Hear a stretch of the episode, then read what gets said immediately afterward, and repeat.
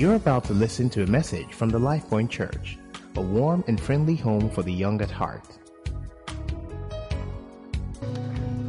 Praise God. If you're clapping, let's do it a little more for Jesus. Let's celebrate Jesus this morning. Hallelujah.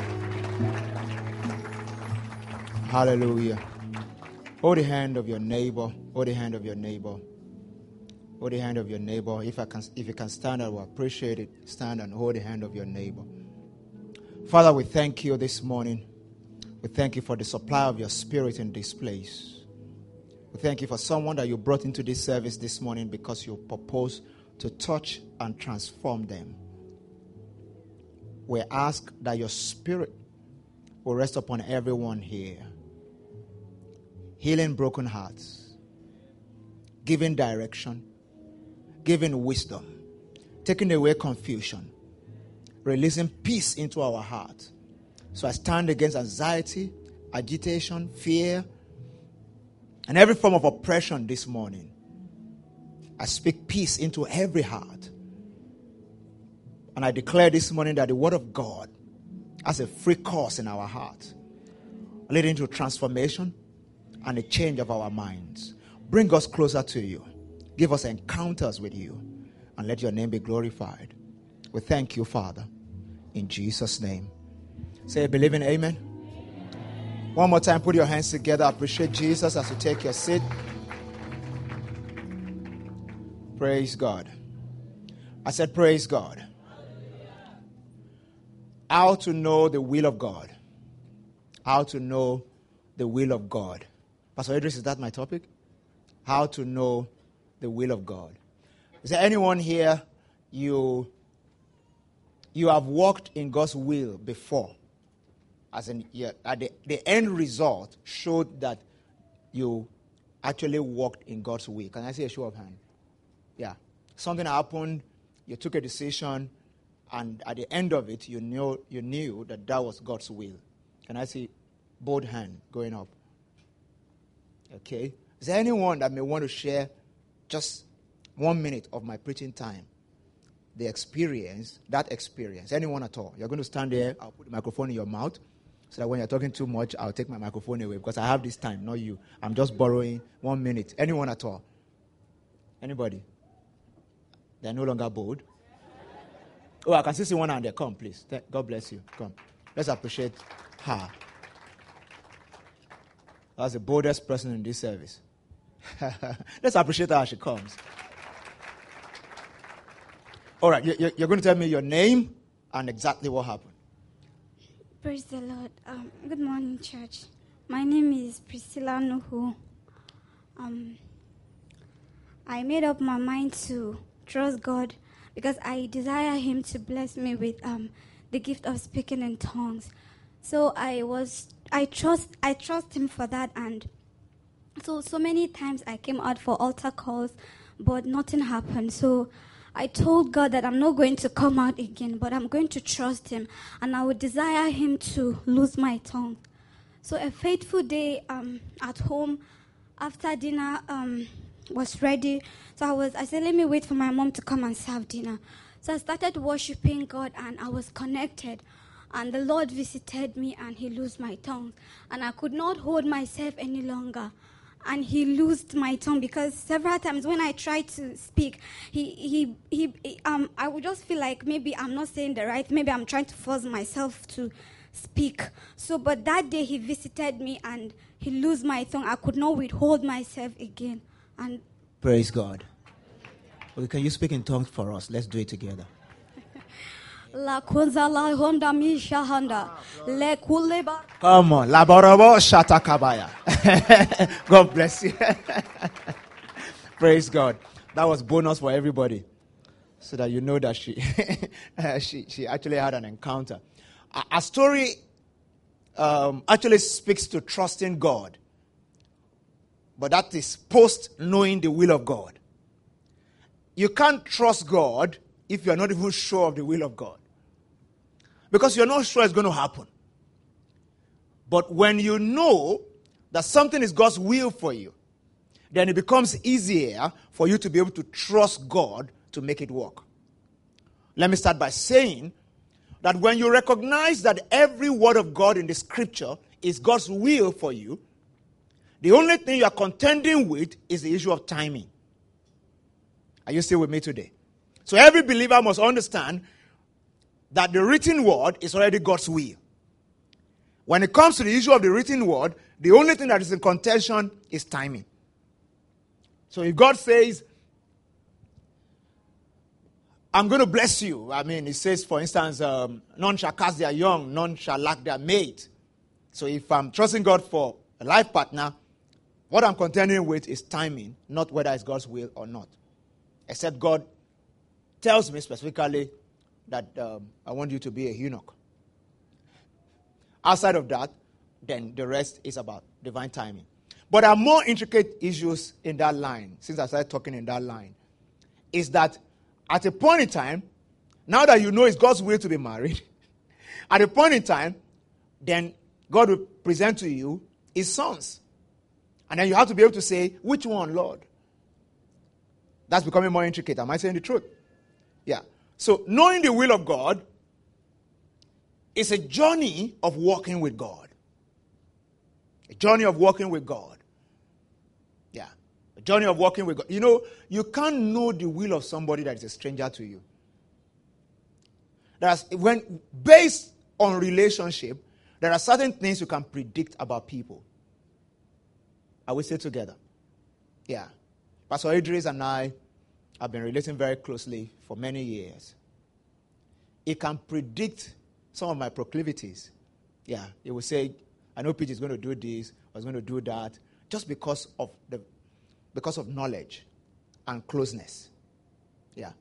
When you start to walk with God, certain things that people fear about, I don't even know what God will is, you, you just you know them sometimes instinctively because you, you, you've known God.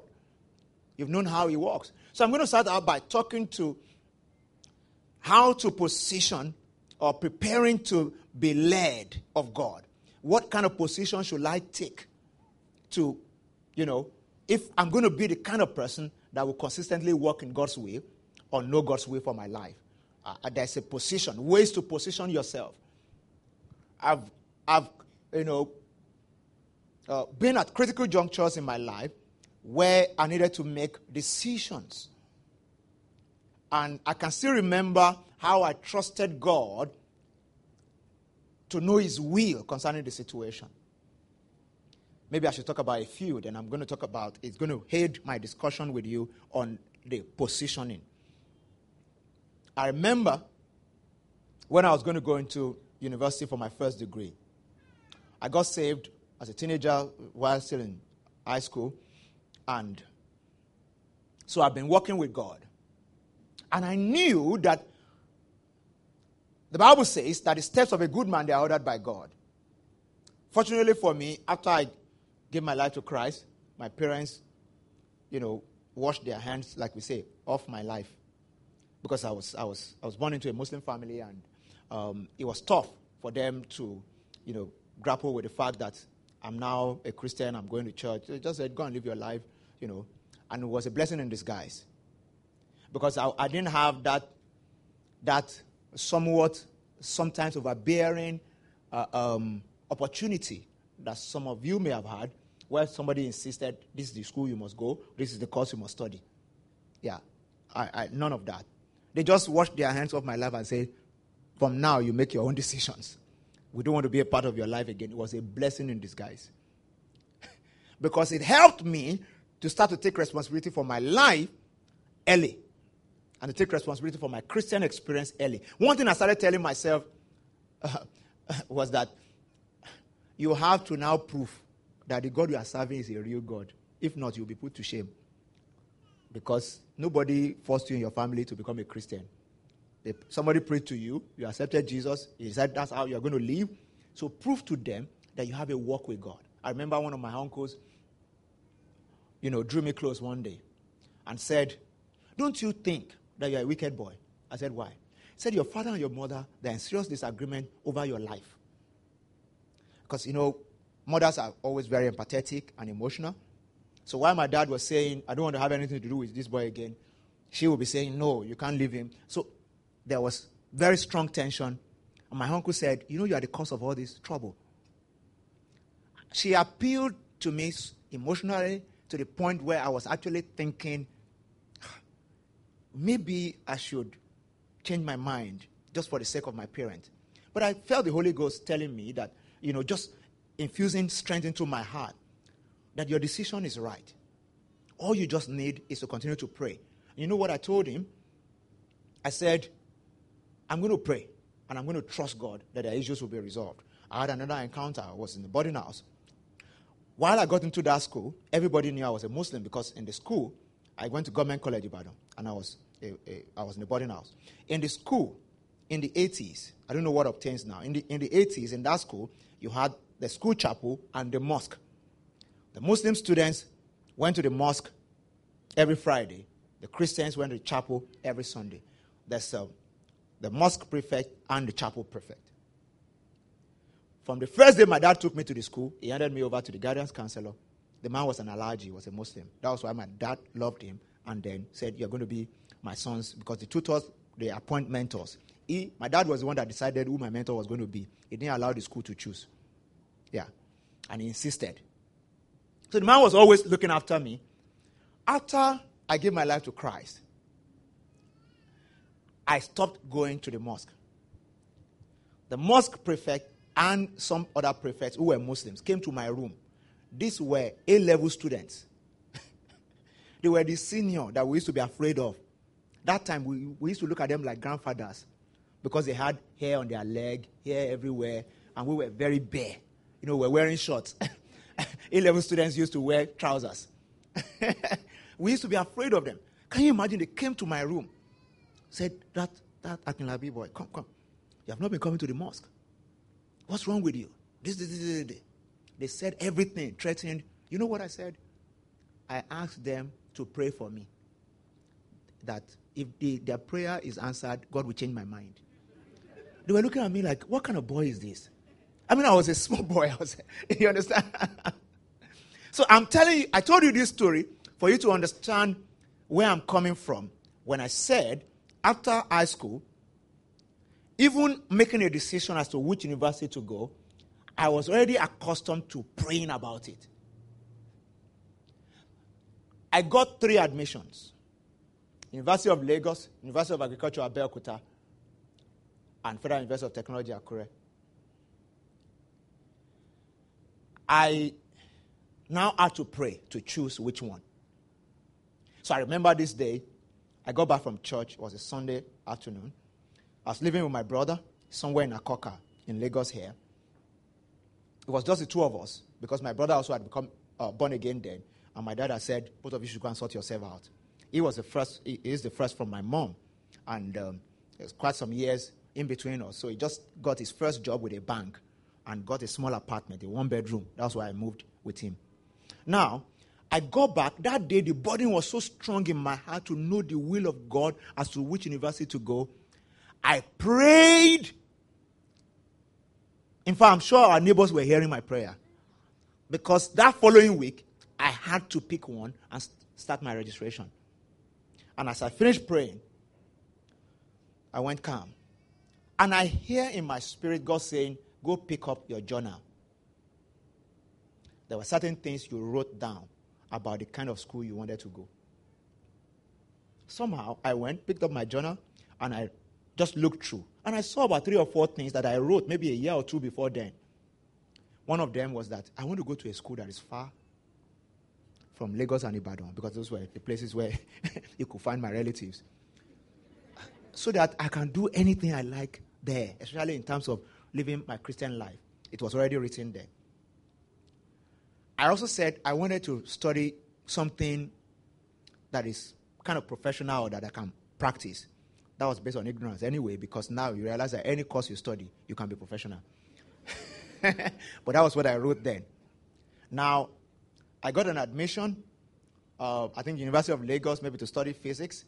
I got an admission, University of Technology, uh, um, Abeokuta, uh, to study um, computer, no, mathematics, but with the option of transferring to computer science. Then I got an admission at Federal University of Technology, Akure, to study uh, mining engineering. Now, out of all the two schools, one is in Lagos, one is in Abeokuta. Abeokuta is just less than one hour from Lagos. Akure is about three or four hours away. It's mining engineering. It, sounds professional. That was based on my level of knowledge then, anyway. Uh, um, and, I, uh, and one other thing that I'd written down that I can't remember right now.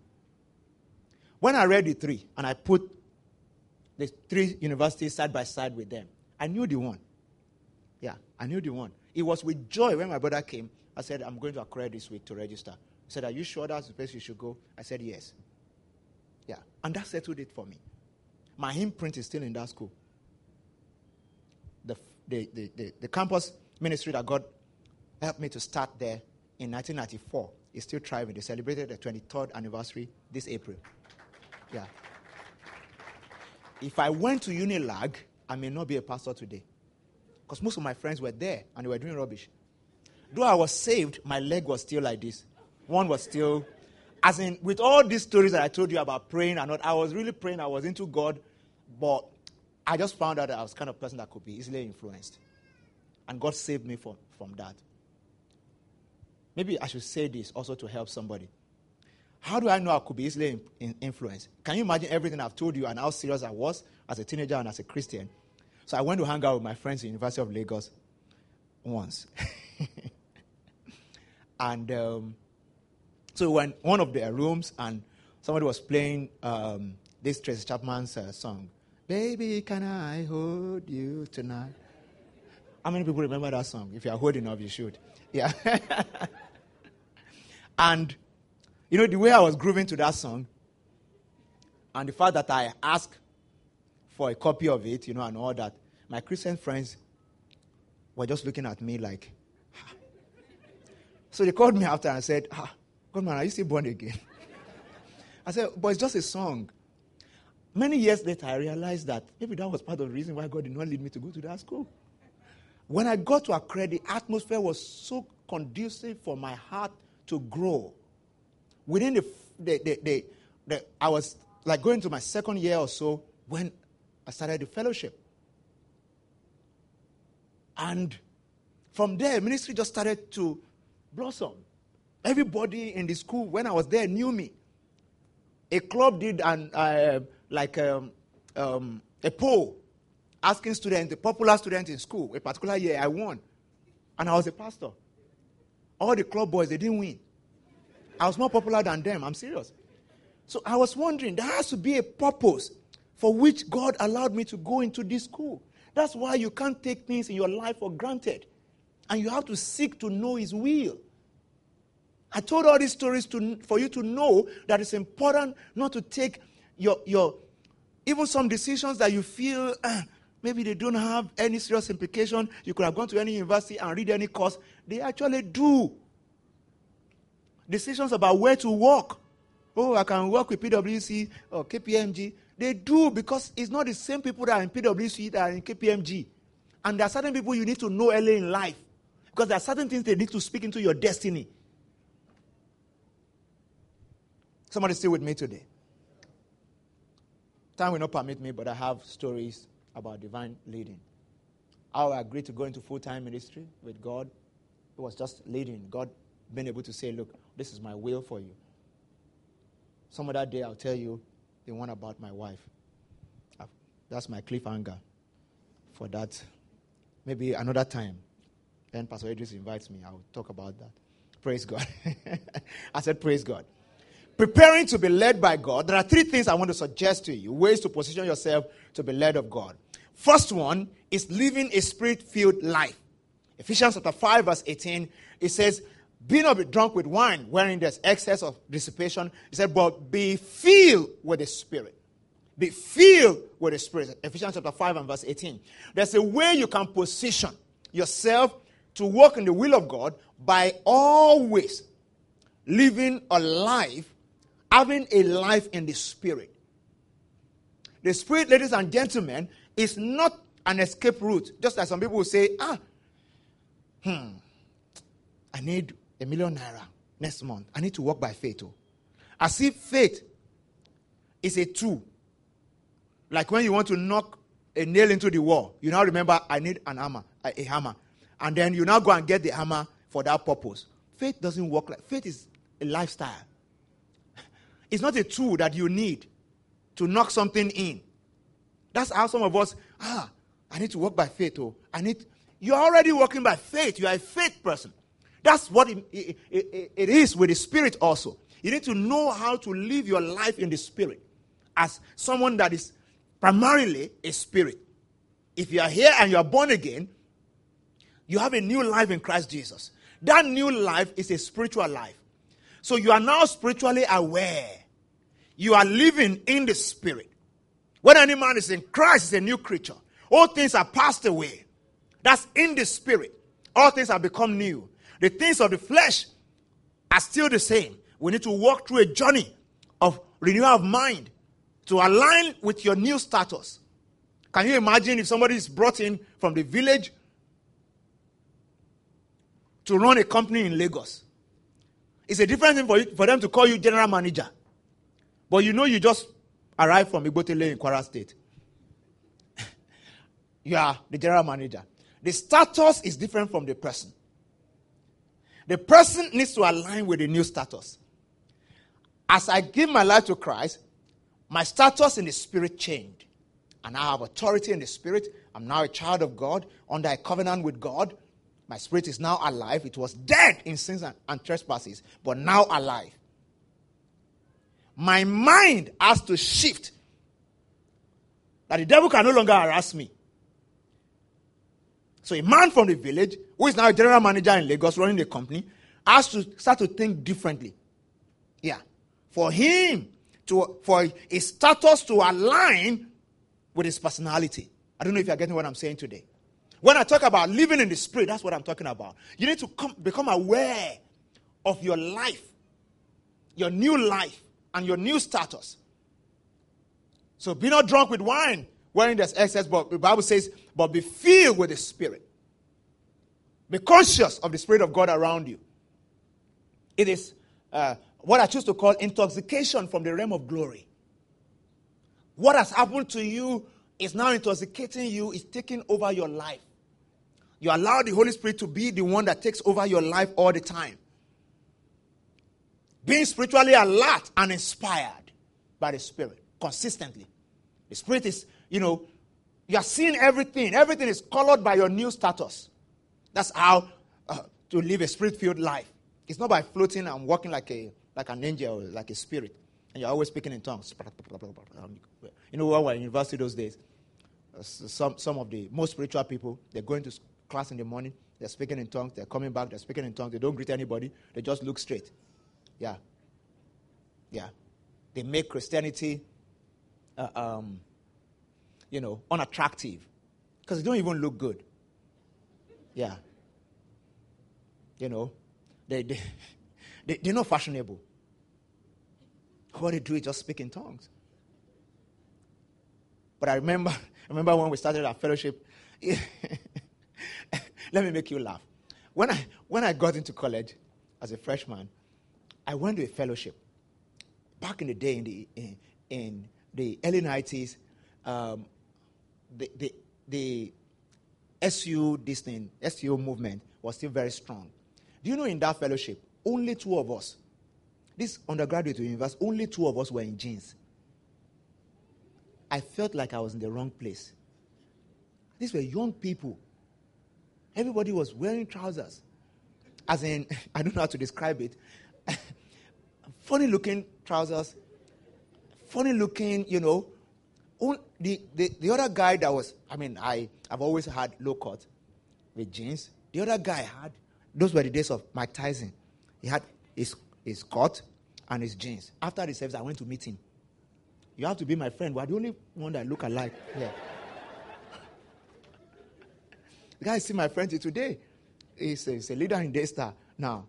That's how we became friends, actually, because I just went to meet him. He was the only person that looked like me. And I started telling myself, I can't survive here. It was in the process of praying about that that God challenged me. That you know, I've always told you I wanted to use you. You can start something here that will change this place. And that was how all the club boys started to come in. Yeah, because we look like them. Yeah. and Christianity became more attractive to young boys. Court boys were giving their life to Christ in our fellowship. All the, the good looking babes started to come. And you know, when the good looking babes go in the particular direction, boys will follow. Yeah. But in the first year of that fellowship, it crossed 100. Yeah. yeah. Just, just, just making Christianity more attractive. So don't have what I call dirty spirituality. Dirty spirituality is when you do everything spiritual to show off. You don't really have a walk with God. Yeah. When you want to look holy, you don't look holy, you, you live holy. I don't know if you understand what I'm saying. Yeah. You live holy. Every other thing is added. The Holy Spirit just starts to direct you. You know. So it's important that you understand that that God wants you to live in the Spirit. You can living in the Spirit, you're positioning to, to walk in God's will. Uh, um, you need to be careful about the kind of music you listen to because they inspire you and create an atmosphere around your life. In 2 Kings chapter 3, when you read from verse 15 to 17, Elisha asked for a minstrel to play music around him. The Bible says in verse 15, then it happened when the musician played that the hand of the Lord came upon him and started to prophesy. That's the kind of music that will bring God's presence around you. You want to live in the spirit? Take out time to fast once in a while. You don't have to be in trouble to fast. You fast to fine tune your, your connection with God and to stay quiet and stay, make your spirit available for God to speak to you. You know the problem? Many people, until they are in a dire strait and they, they, they, they come into a critical juncture, they don't seek to spend time in God's presence. You know what, what that looks like? It's like, it's only when you need something from me that you come to hang around me. If you're a true friend, hang around me all the time. Yeah. Call me. Chat with me. You know, there's some pest, you know, kind of people that when you see their WhatsApp chat, you know they need something. Am I saying the truth? That's how some of us are to God. Yeah. He will only hear your voice early in the morning when you have a, a, a threat letter at work. Yeah. When there's a target that you need to meet that you have not met. But when everything is rosy, you don't have any life of connection with God. You're not living in the spirit. You're not aware of your spiritual life. Secondly, is consecration positioning to work in God's will, you need to live a consecrated life. In Matthew chapter 26 and verse 39, the Bible talks about Jesus and how he lived a consecrated life. Matthew 26 and verse 39. He went a little further and fell on his face and prayed, saying, Oh, my Father, if it is possible, let this cup pass from me. Nevertheless, not as I will, but as you will. Real humility is to be able to align my will with God's will. The reason why some people are struggling to work in God's will is that you are always afraid that what God is going to tell you to do.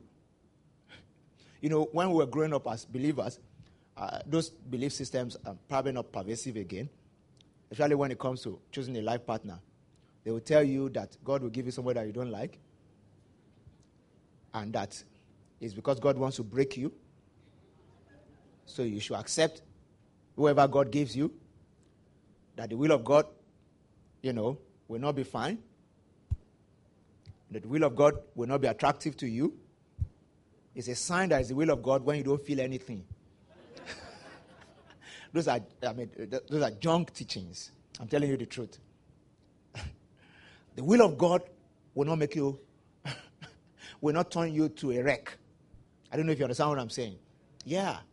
Uh, so, but God is delighted when I'm consecrated to Him. What does it mean to be consecrated to God? Is to say, whatever is your will, I'm willing to do it. Even if it's not necessarily my preference. When you get to that point, God is teaching you consecration. Because at the end of the day, what God will bring your way may even be far more than you can imagine. I don't know if you're getting what I'm saying today. Consecration says, never say never. Yeah. You want to walk in the will of God for your life? Never say never. Never. Me, I can never live in Ibadan. Eh?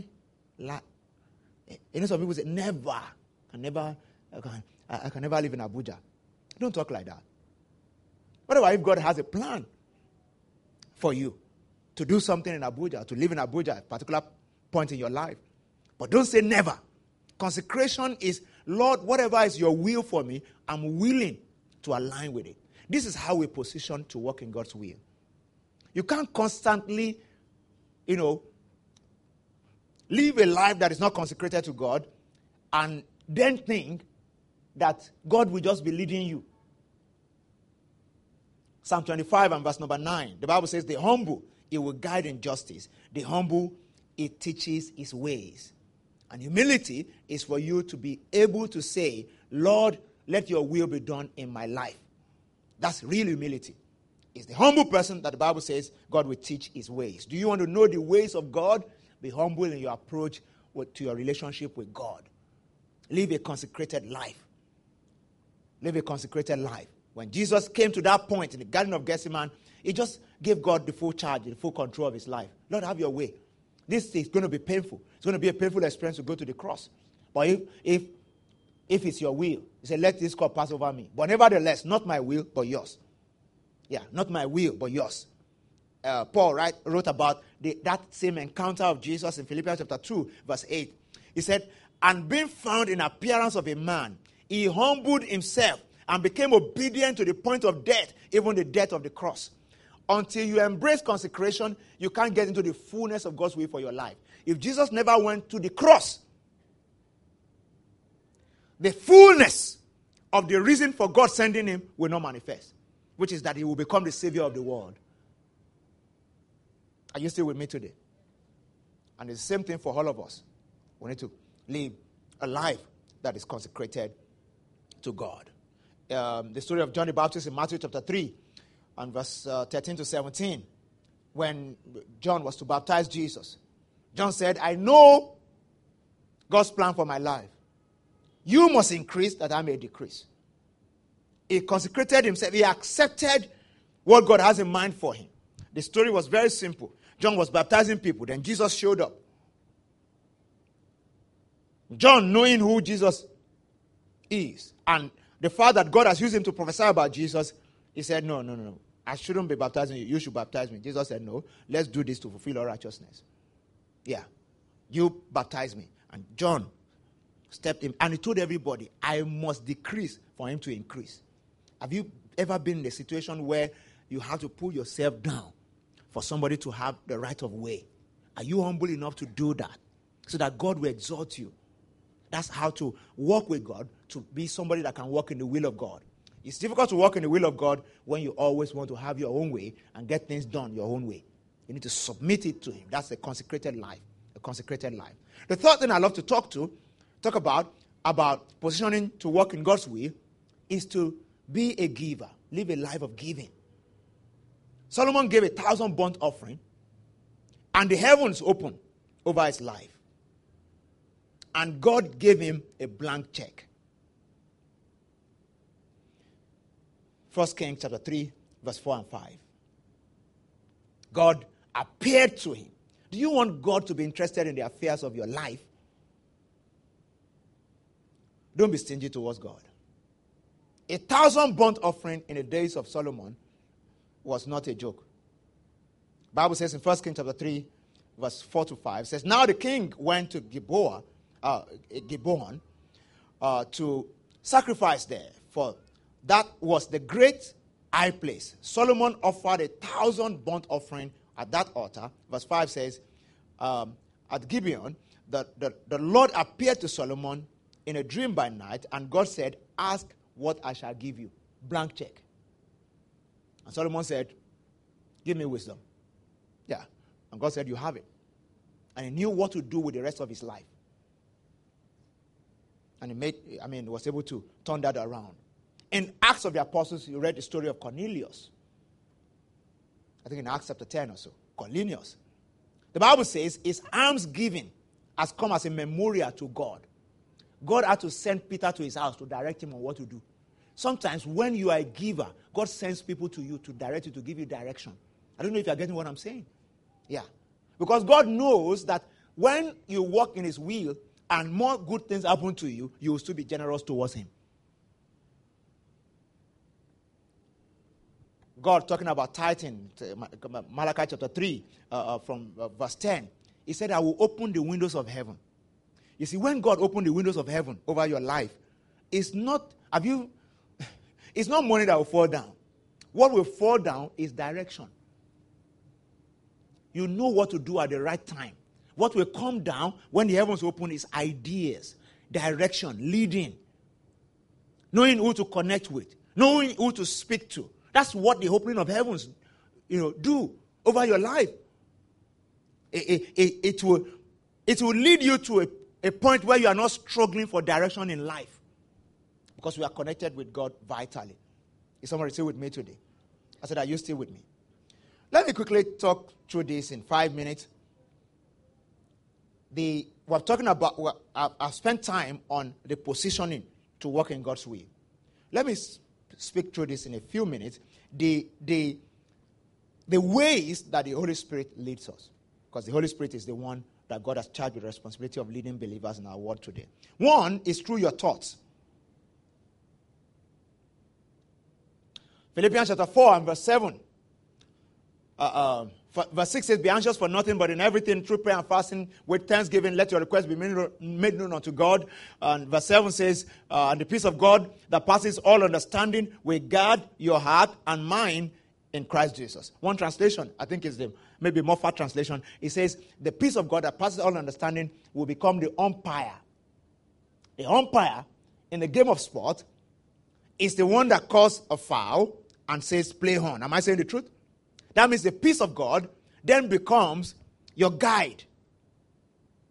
And how does it come? Verse 8 of Philippians chapter 4. Give me verse 8, please. Somebody need the Holy Ghost? All right, verse 8. Finally, brethren, whatever things are true, whatever things are noble, whatever things are just, whatever things are pure, whatever things are can we read together? Whatever things are, whatever things are good, if there's any virtue, if there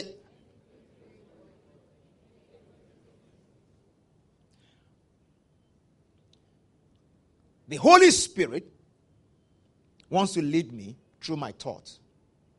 And he says, you know what? For me to be able to lead you very well through your thought life, make sure that your thoughts the raw materials for your thought, you source them from the right direction. Yeah. The peace of God wants to be the umpire in my heart, guiding me through life by the help of the Holy Spirit. But I need to focus on verse 8 of Philippians chapter 4. You cannot be on, you have a radio that can pick signal, but your signal is completely maybe on Beat FM and you want to be hearing something from Inspiration FM. Is it possible? Mm. It's only beat you will hear. Yeah. It's the same thing. It says, For me to be able to have the right incursion into your thought life and lead you, this is where your mind should be. Somebody be in the spirit, put it back. This is where your mind should be. Your mind should be on these things. When you see your mind straying away into another station, put it back here. Finally, brethren, whatever things are true, noble, just, pure, lovely, you can't be meditating on impure thoughts all day and expect that the Holy Spirit will lead you to go and see the right person for business. No. I don't know if you're getting what I'm saying. Because He wants to use your, your thought life to lead you. Where you just think about certain things and you receive an inspiration to want to do them or follow through with them and you find peace in your heart as an umpire leading you to walk through that maze. But you need to follow through with this. This is what your mind should be on. Whatever things are lovely. Hatred is not lovely. Don't keep somebody in your heart and you're, you're, you are boiling all day thinking about how you're going to speak what you call sense into their head. And that's what where your mind has been all day. You didn't open your mouth to say, This person that is annoying me, let me even pray for the person. Maybe I'll feel better. Yeah. And have lovely thoughts about them. The fact that this is your friend, instead of hating this person, uh, you know, God can turn his life around or turn her life around. And, you know, all that. That's, he said, if there's any virtue, if there's anything that is praiseworthy, whatever is not praiseworthy, if you want the Holy Spirit to walk through your mind to lead you, don't think on them. When they come to mind, jettison them. You, you know you can you can you can control what you think about. Yeah. You can you see some thoughts will come to my mind. I bind you, bind you, in Jesus' name, cut you out. Yeah. And I think about maybe what I meditated on this morning from the Word of God or something I'm trusting God for. I push my mind back there. Yeah. put my mind back there. That's how to, to. You can't keep your mind sane like that. The Holy Spirit from time to time, when you do that, when you keep your mind sane like that, when you meditate on the right thing, it makes an incursion into your mind from time to time. Comes in with a thought that will guide your life. Is this blessing somebody? I cannot hear your amen. amen. So the Holy Spirit wants to lead you through the, your thoughts, you know, through the peace of God in your mind. Secondly, through scriptures. Through scriptures. through revelation knowledge and typologies. How do I mean? The Holy Spirit wants to lead you through scriptures because sometimes you are reading a portion of the scripture and something just resonates with you that makes you to know that this is the right thing to do. It is the right thing to do. Sometimes it happens almost literally. God is trying to talk to you, maybe to forgive somebody, and you read a passage of the scripture that just speaks to it, and you just know that that's what you should do.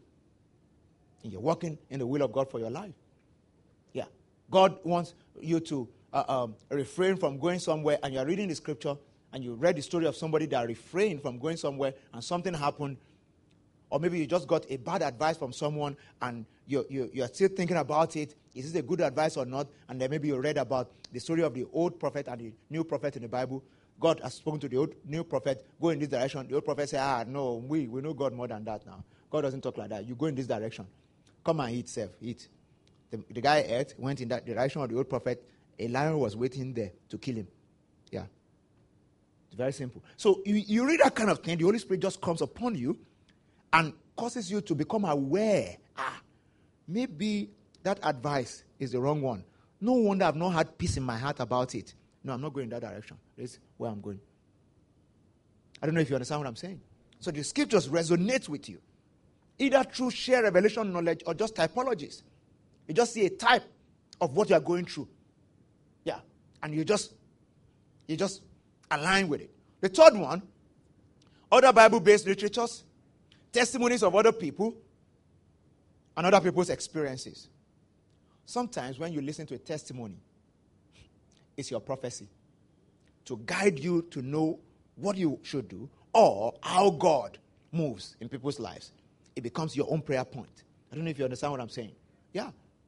Sometimes, I mean, I've read books in my life, Bible based books, that just, just reading through it, that's why I love to read the biography of great people of faith.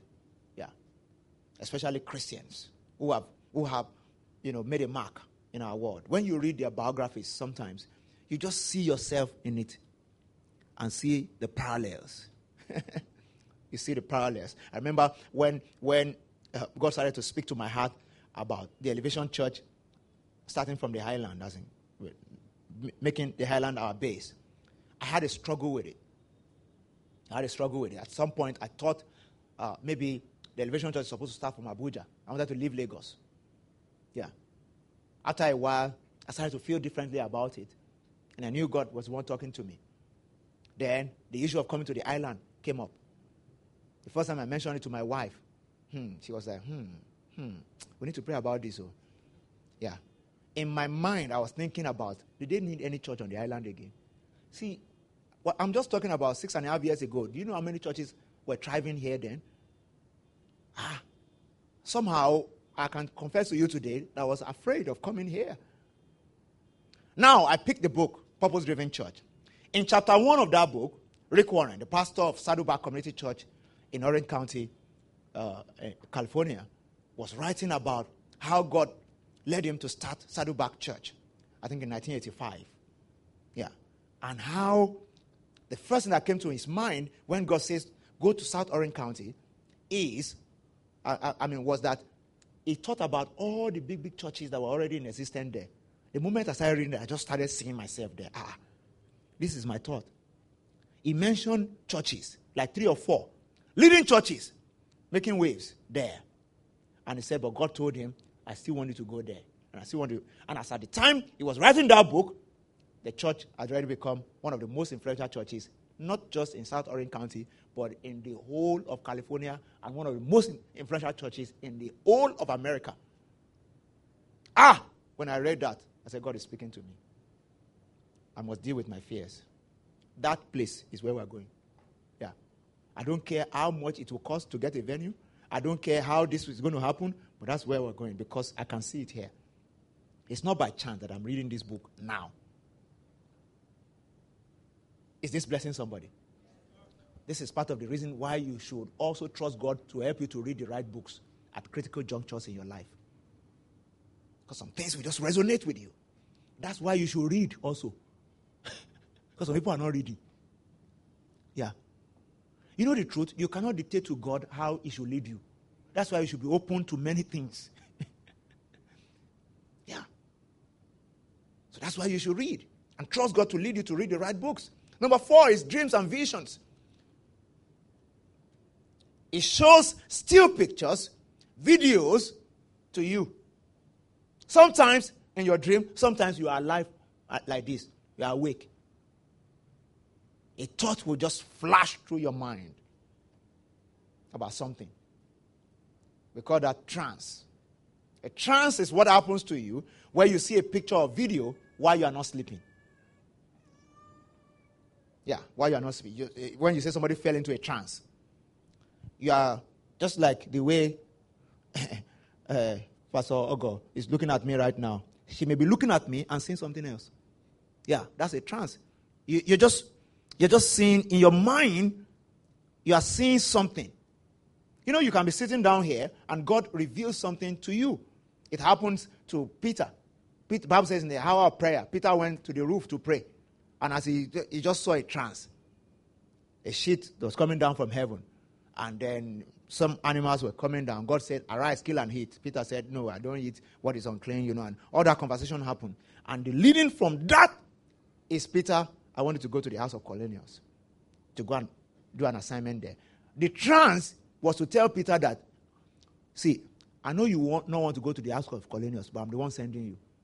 It would have been easier for Peter to go to the house of a Jew because the disciples of Christ at that time, they were only preaching to the Jews only. They were not talking to Gentiles people who are not Jews. And God wanted to send him to the house of Cornelius, who was a Jew, I mean, a Gentile.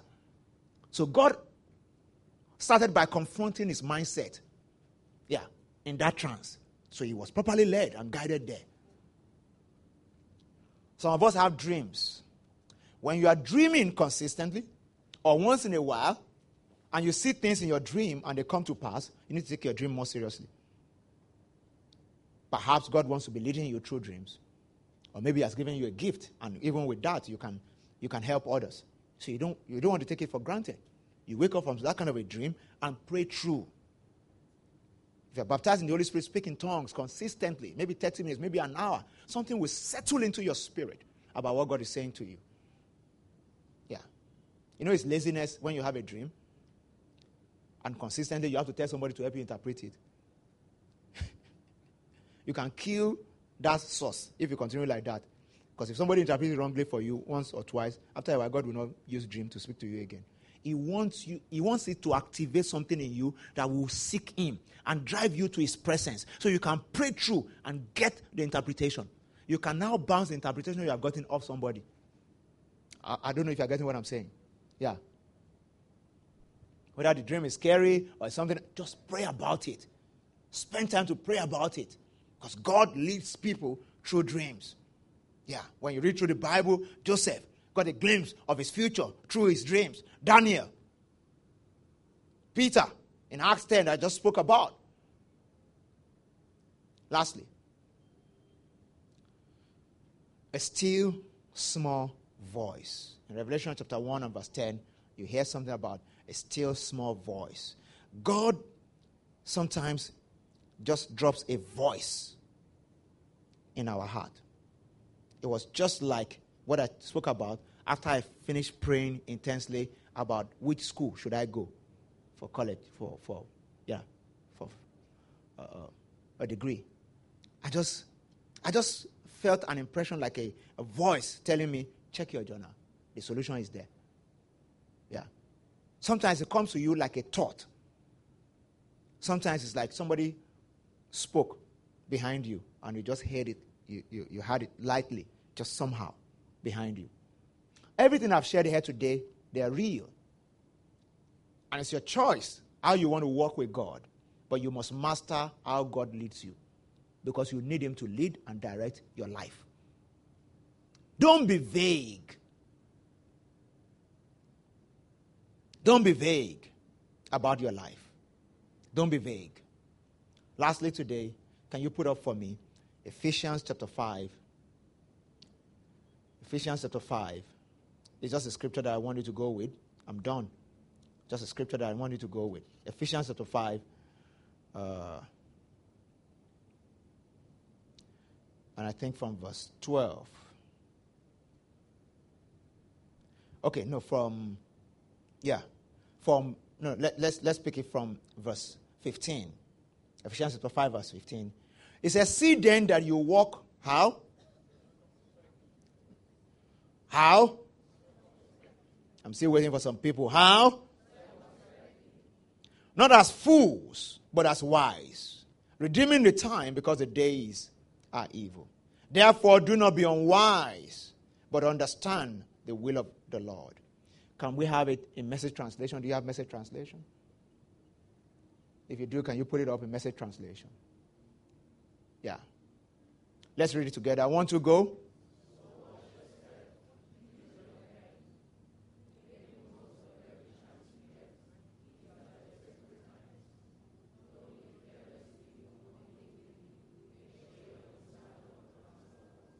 We'll do it one more time.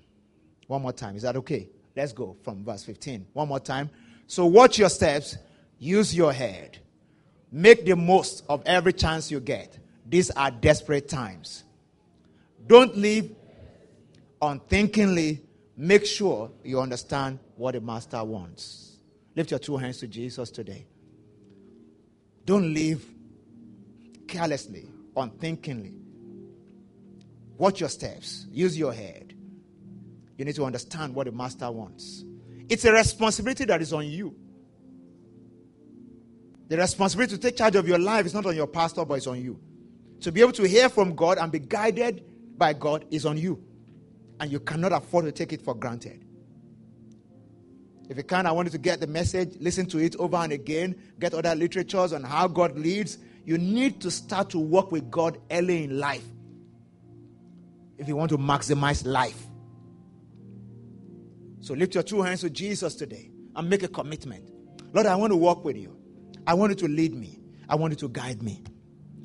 Guide every of my decisions. Decisions in career, decisions in business, decisions in marriage. I'm putting everything in your hand today. I trust you to guide me. I trust you to guide my decisions.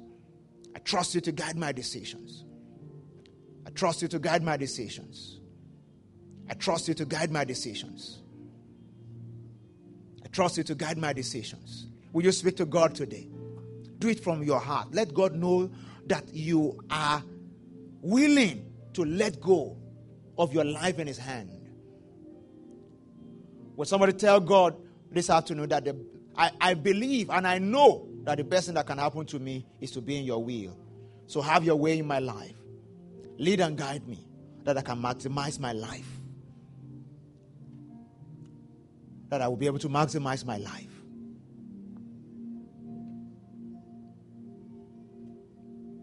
Will somebody also talk to God this afternoon and tell him, Lord, help me to spend time with you. Help me to, to meditate on your word. Help me to be conscious of your presence. Let me not be distracted by the things going on around me. Let not let uh, social media not be my preoccupation. Even when I'm on social media, I want to be aware that you are with me, that you are working with me. I want my mind to be alert to your signals. That however I express myself is with the consciousness of your presence.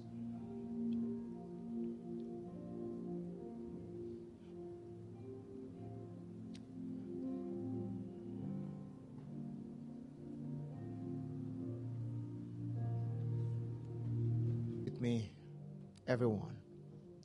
Lord, in the name of Jesus, I speak of the blessing of divine guidance over everyone present here this morning, everyone who will listen to this message after now.